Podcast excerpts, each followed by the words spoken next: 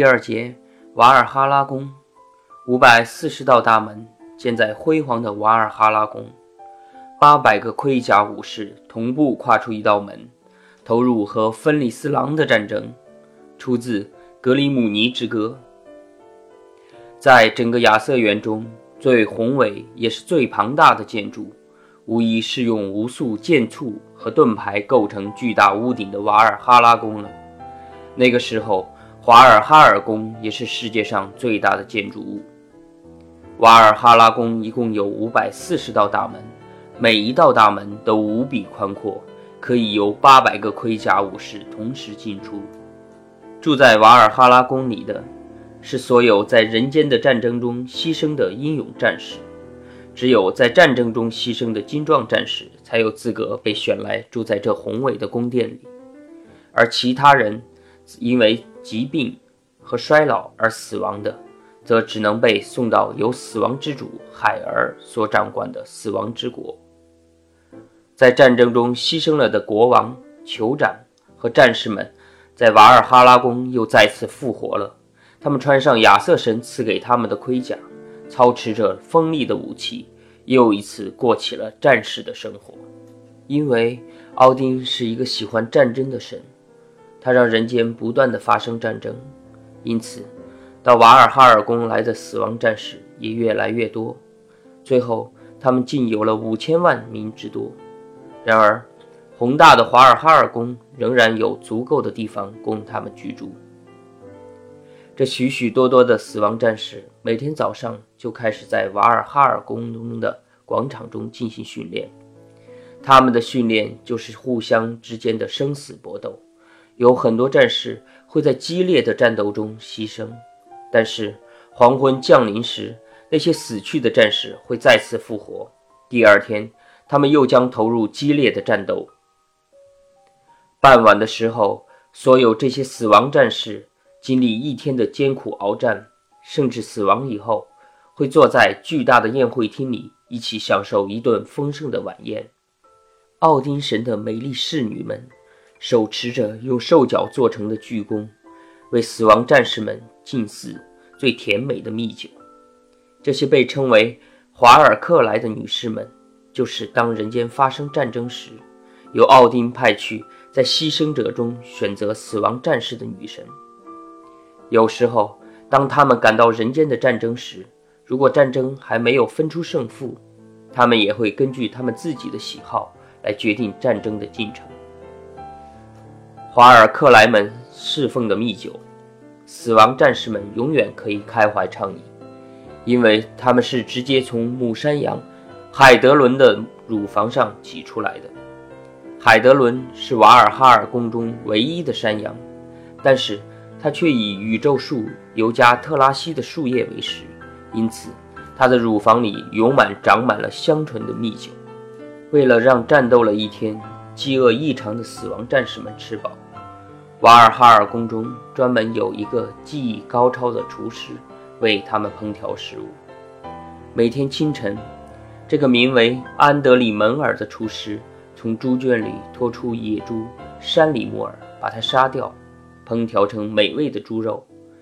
野猪山里木尔的体型极为庞大，它的肉足以让所有的死亡战士都吃得心满意足。但是，山里木尔是不会死的。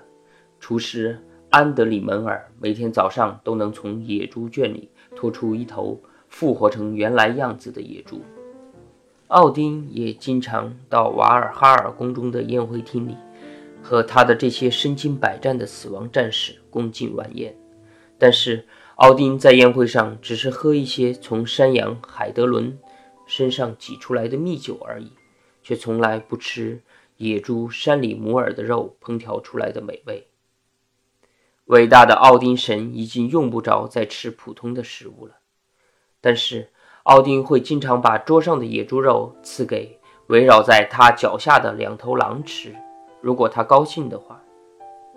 奥丁把人类中死亡的战士收集在瓦尔哈尔宫中，并且不断加以训练，这和神国亚瑟园的一个巨大秘密有关。宏伟壮丽的亚瑟园。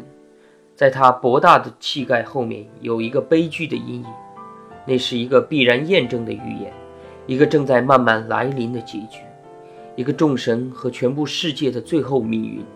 这个命运成为雷加卢克，代表着众神和一切生灵的末日。在亚瑟园中，只有全能的智者奥丁和他能预卜未来的妻子弗利格知道悲剧性的雷加鲁克的存在和来临。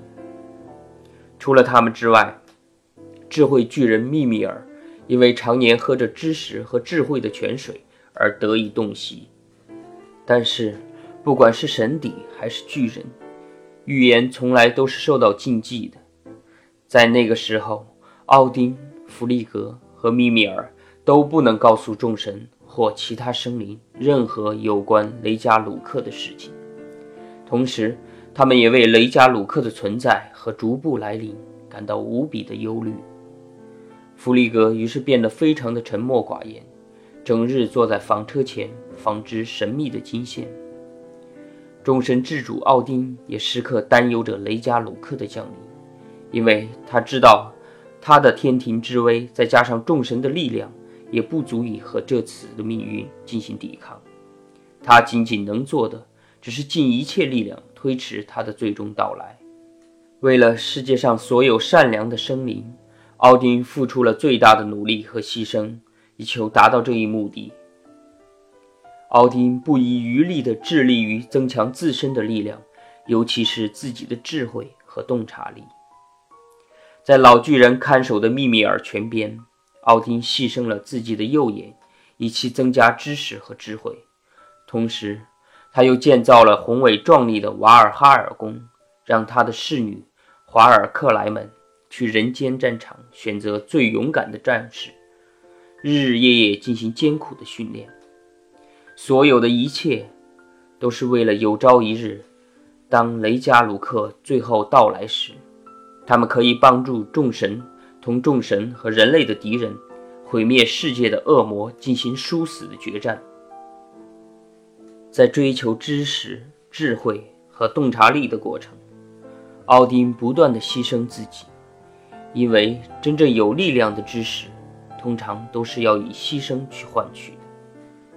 有一次，通过一个神秘的浴室，奥丁用长矛把自己刺伤，然后又倒挂在一棵树上。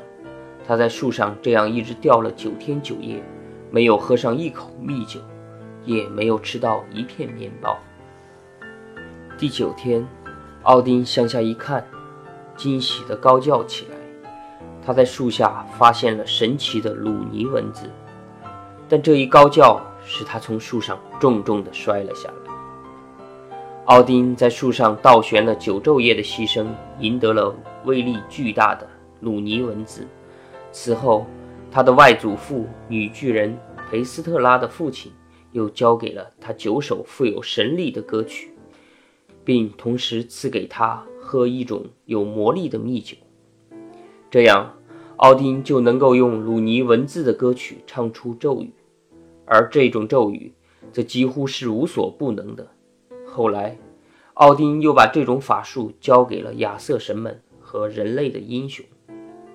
奥丁说：“学着去唱他们吧，儿子们。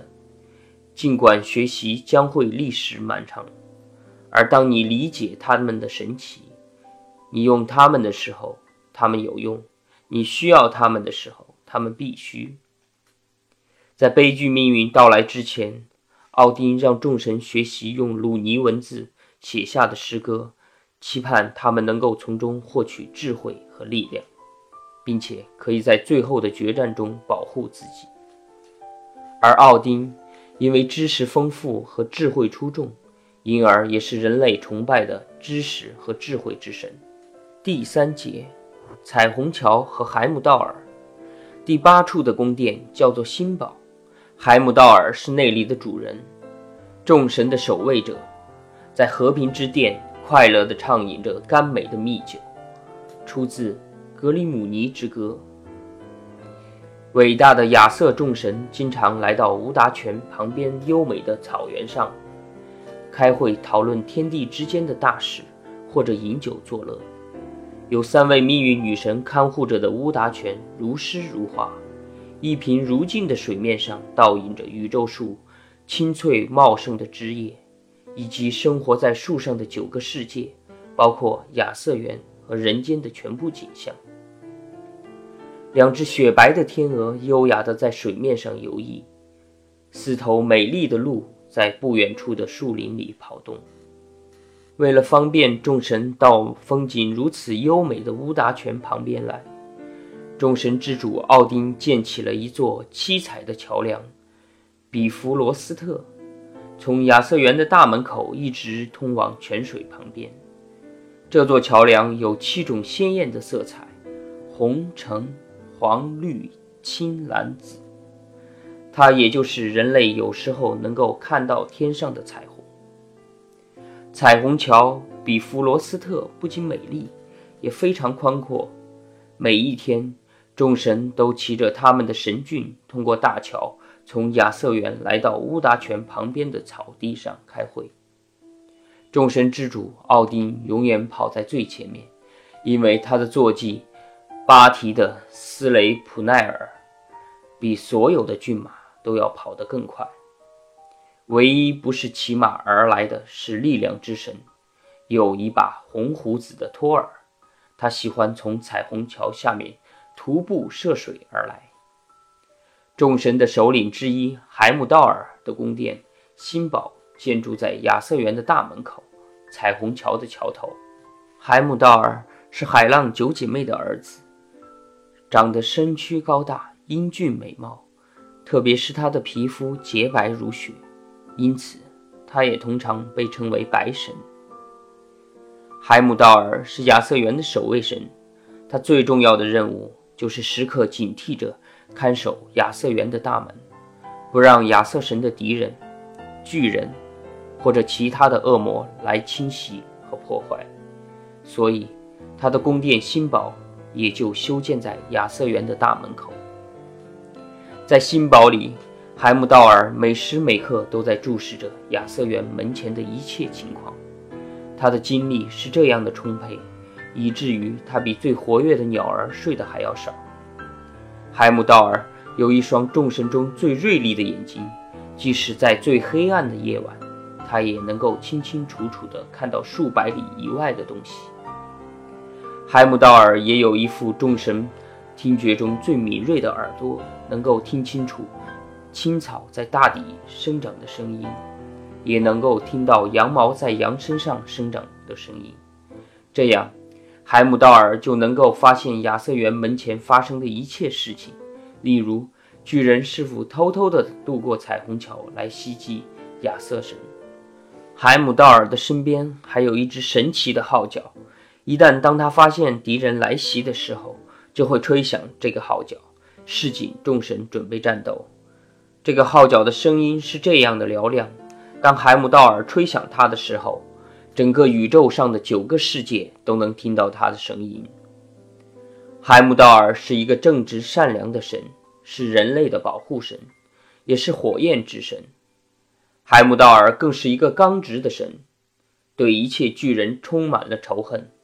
尽管有一些巨人和亚瑟神们关系密切，甚至后来变成了亚瑟神，他特别是对洛奇，那个曾经是奥丁的结义兄弟，但其父母均是巨人的邪神，非常的讨厌。虽然洛奇也位列亚瑟神的首领席，频频行走于亚瑟园，海姆道尔对他也经常喜形于色，从不和他妥协。为此。海姆道尔也常被称为洛奇的敌人。